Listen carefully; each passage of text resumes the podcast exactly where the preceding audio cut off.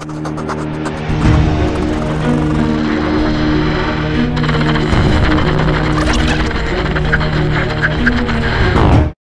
вами вечерний политпросвет. Сегодня мы поговорим о частных военных корпорациях, роскоши феодализма и недавних событиях и высказываниях. Начнем с конца. Событий и высказываний. На фронтах специальной волшебной операции э, самой яркой фигурой, без сомнений, является некто пан Пригожин, который возглавляет небезызвестную частную военную компанию имени Рихарда Вагнера. Каковой сообщил в довольно резкой форме, что все вокруг неправы. Потому что, во-первых, ему нужно снаряды, много снарядов, потому что вообще-то он некоторым образом волшебно оперирует. Вот на самом передке со своими коллегами по опасному бизнесу, а боеприпасов не хватает. Из-за чего, ну, совершенно ненужные жертвы, объяснять, наверное, почему не надо. Нет снарядов, много трупов. Ну и наоборот. Блин, это, к сожалению, очень печально, но факт. А, после чего заявил следующее, что не хочет больше здесь э, специально волшебно оперировать, пускай специально волшебно оперирует общее признанный народный академик с красивой бородой. Пускай приходит туда со своими парнями и оперирует сам, а он пошел э, куда-то еще в другое место. Итогом стало вроде бы назначение генерала Суровикина личным куратором, который будет осуществлять координацию между Министерством обороны с одной стороны и корпорацией имени Рихарда Вагнера с другой стороны. Вот такая данность. А обозрев каковую данность, я мало-мало попутался. Собственно, а, что происходит, и, б, у нас сейчас даже не год какой, век какой. Вот посмотрите. Чисто с логических позиций. Есть у нас частная военная корпорация имени Рихарда Вагнера. А Госдума третьего дня не приняла закон о легализации частных военных корпораций.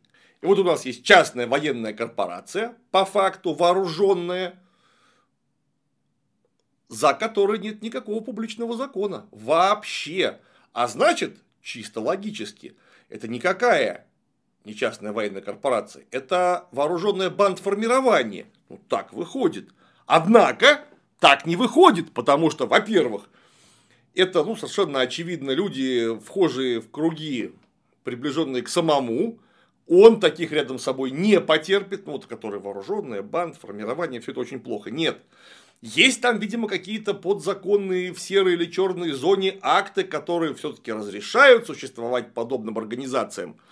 Ведь Вагнер-то у нас далеко не один, как мы все хорошо знаем теперь. Но при этом публичного закона нет.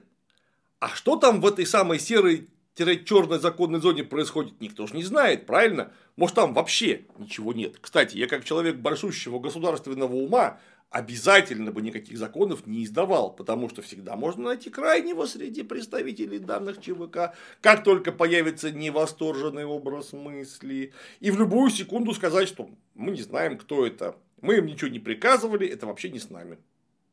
Но у нас не так, их уже заявили очень сильно в публичной сфере, потому что люди большущего государственного ума в нашем большущем государстве далеко не всегда всем управляют.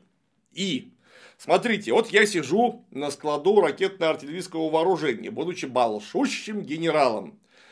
Хорошо, не на одном складу, на 101 складу, будучи балшущим генералом. И тут мне говорят, слышь, Жуков, а дай-ка пану Пригожину снарядов 100 вагонов. Еще желтых патронов 100 вагонов и черных бомб 100 вагонов, а также бочку варенья и коробку печенья.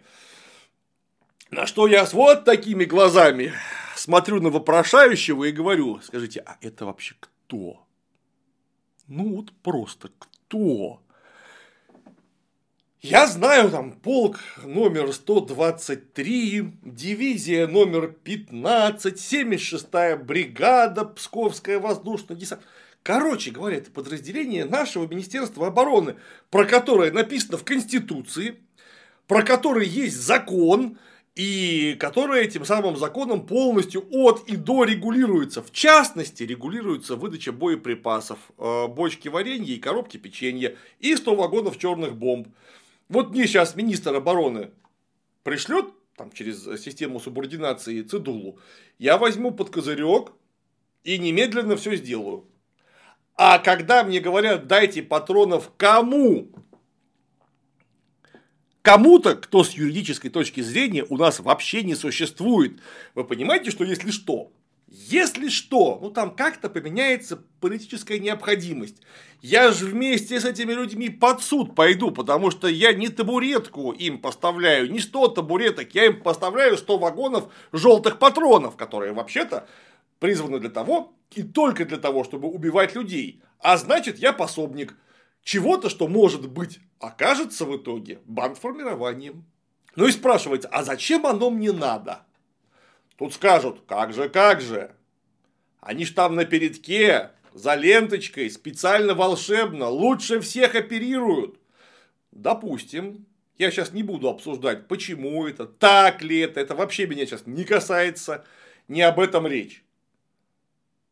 Что бы они ни делали, как бы эффективны не были, кого бы они ни защищали или наоборот, это, с точки зрения закона, вообще непонятно кто. То есть, если я раньше говорил, что частная военная корпорация вообще в мире это самое гнусное, самое жуткое, самое отвратительное творение империализма, то в нашем конкретном случае я даже не знаю, как этих людей обозначить. Потому что слова частная военная корпорация, аббревиатура ЧВК, к делу их не подошьешь. Где документ? Где? Его нет. То есть он, наверное, есть, но где-то, куда наши глаза не заглядывают. А значит, вопрос-то ровно один. Может, это может, их на заклание назначили. А может, наоборот, нас им назначили. Что происходит? Вот такие у меня вопросы незаконное формирование без документа требует боеприпасов, а потом назначают какого-то генерала, который будет по личным каналам налаживать контакты между Министерством обороны и этим юридически несуществующим нечто. Это что это у нас? Роскошь феодализма наступает? Ну, потому что только личные контакты, только ручное управление, э, только на уровне собственного авторитета. Общаться с кем? Если оно незаконно, так вы сделайте с этим что-нибудь. То есть, или всех арестуйте и распустите, или примите закон, что это все в порядке, это наши. Да, они не совсем встроены в структуру Министерства обороны, но это наши. Они законно существуют, они регулируются в ФЗ, номер, там, дата, и к ним нужно относиться как к военнослужащим на частном подряде, например. Или, ну, то, с чего мы начали, ну, организацию распускать, причастных арестовывать. Или вы там задумали, что как оно дальше пойдет. Удачно, признаем, или просто опять дальше забетем в африканскую тень какую-нибудь, там под песком не очень видно, или арестуем. А сотрудников передадим в другие, менее известные организации. Может так? А я не знаю, это просто два возможных варианта. Ну, по факту три, озвучил из них два. Ну и третье. Опять про роскошь феодализма. Вот у нас маркиз Пригожин, де Пригожан, выслужил срок Арьербана и сообщает Сюзерену, товарищ Сюзерен, я устал, я мухожук, у меня срок Арьербана вышел, я в поместье удаляюсь. Охотиться и сливовицу пить. А вы, бываете, дорогой Сюзерен, и удаляется с линии соприкосновения в туман, Потому что вот так. Я сейчас не издеваюсь над людьми, которые устали, получили ранения, погибли, ни в коем случае. Я недоумеваю жесточайшим образом над ситуацией. Это так точно в армии работает. То есть, когда кто-то решил, что его бойцы устали, у него выслужен срок карьербана, и он уходит. Это происходило в мою любимую эпоху, которую я всю свою сознательную жизнь изучаю, а именно в эпоху Средневековья, почему я и вспомнил роскошь феодализма. Потому что призвать тебя могут на 42 дня, средний такой вот нормальный срок феодальной мобилизации. Бывало больше, но в среднем так вот. 42 дня. 6 недель. Я вот туда приехал, послужил, и всегда можешь сказать, дорогой самодержец, я ухожу. Тот может, конечно, тебя попытаться уговорить, и ты даже можешь его выслушать, и, возможно, принять его аргументы, может быть, даже подкрепленные этим делом, то есть звонкой монетой. А можешь нет, потому что деньги у тебя есть, тебе не хочется, ты устал, вообще болен, ну и настроение в целом не то, и тебе никто не имеет права задержать, и даже плохо тебе сказать что-нибудь вслед никто не имеет права, потому что ты свою роль и свой долг честно исполнил. Все, 42 дня, и я пошел. Тут у нас что-то похожее. Вы уверены, что это современная армия современного государства? Шире, вооруженные силы современного государства. Ну, потому что одно из двух. Или это часть Министерства обороны, и она подчинена общей линии субординации и общему снабжению. Или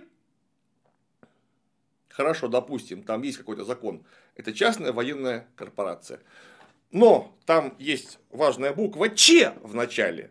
Ч – это значит, что она работает на рынке, эта корпорация. То есть, если она работает на рынке, она должна купить боеприпасы. Ну, она ж частная. Вот есть частный автомобильный завод и ему нужно выпускать рамы для автомобилей. Он частным образом идет, скажем, в какой-нибудь Норильский никель и покупает или в Уральский какую-нибудь горно-металлургическую компанию и покупает там сталь, из которой потом на заводике на трубогибах гнет рамы для антонобилей. Эти дали денег, за которые получили металл, который превратили в автомобили. По-моему, это так работает. И вот частная волшебная корпорация таким образом должна дать денег, купить 100 вагонов желтых патронов и 100 вагонов черных бомб, каковы превратить потом в трупы волшебным образом. Ну ведь это же их по уставным документам профильное занятие. Почему они что-то вообще требуют? Напомню, это если оно в самом деле законно. Потому что я не имею сведений о том, что это в самом деле законно. И вы, наверное, тоже. Если имеете, поправьте меня. Словом, государство, которое действует в таком варианте, мало того, что утрачивает часть права на насилие, а это вообще-то главная функция и главная черта государства быть инструментом насилия в руках правящего класса. Она не просто утрачивает монополию на насилие, передоверяя это самое насилие частным лицам. В этом опасность для самого государства. Ровно потому, что если правящий класс может никому ничего не передоверяя завести собственную армию или армии, нафиг ему государство, он сам себе государство. Консенсус, вот тот самый консенсус модерна, осмысленный и отрефлексированный еще в XVIII веке в надстроечном смысле. Консенсус общественного договора, вот он рушится на глазах, когда вы такое делаете. Нельзя этого делать, это очень опасно для самого буржуазного демократического государства. Невероятно опасно. Но ведь государство не только передоверяет кому-то часть монополии на насилие, оно еще этим не может управлять никак. И более того, что совсем нехорошо, им управлять не пытается в понятной и прозрачной парадигме закона. А закон – это еще один столб, на котором стоит современное государство. все, что вы делаете, регулируется этими волшебными пятью буквами. Закон, ну или тремя латинскими. Лекс. Дура лекс, сед лекс. Закон суров, но это закон. Вы не можете сделать ничего просто так. У вас тут не абсолютная монархия, не персидская деспотия. Вы не являетесь законом сами по себе. Вы этот закон должны издать, провести и опубликовать, огласить, чтобы все понимали, что происходит и почему, на основании чего, и провести закон, естественно, хотя бы через видимость демократического обсуждения.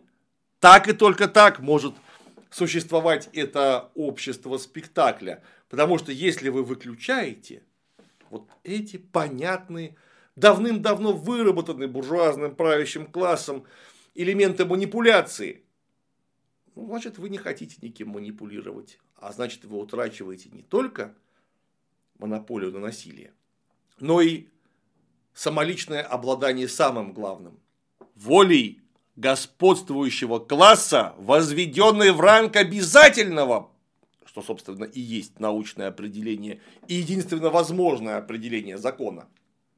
То есть вы отказываетесь от части насилия и отказываетесь представлять часть той самой воли, возведенной в ранг обязательного. А значит, вы постепенно перестаете быть вполне государством. Что симптоматика не просто паршивая, а симптоматика, откатывающая нас в предмодернистскую эпоху. Прямо вот туда, в разлагающийся феодализм. Вопрос, оно вам точно надо? Возможно, нам когда-нибудь дадут ответ. Зачем это придумали? Кто? И кто будет отвечать? В конце концов, кто-то же должен Хорошо бы не мы. Хотя все происходящее говорит о том, что этот господин платит за все.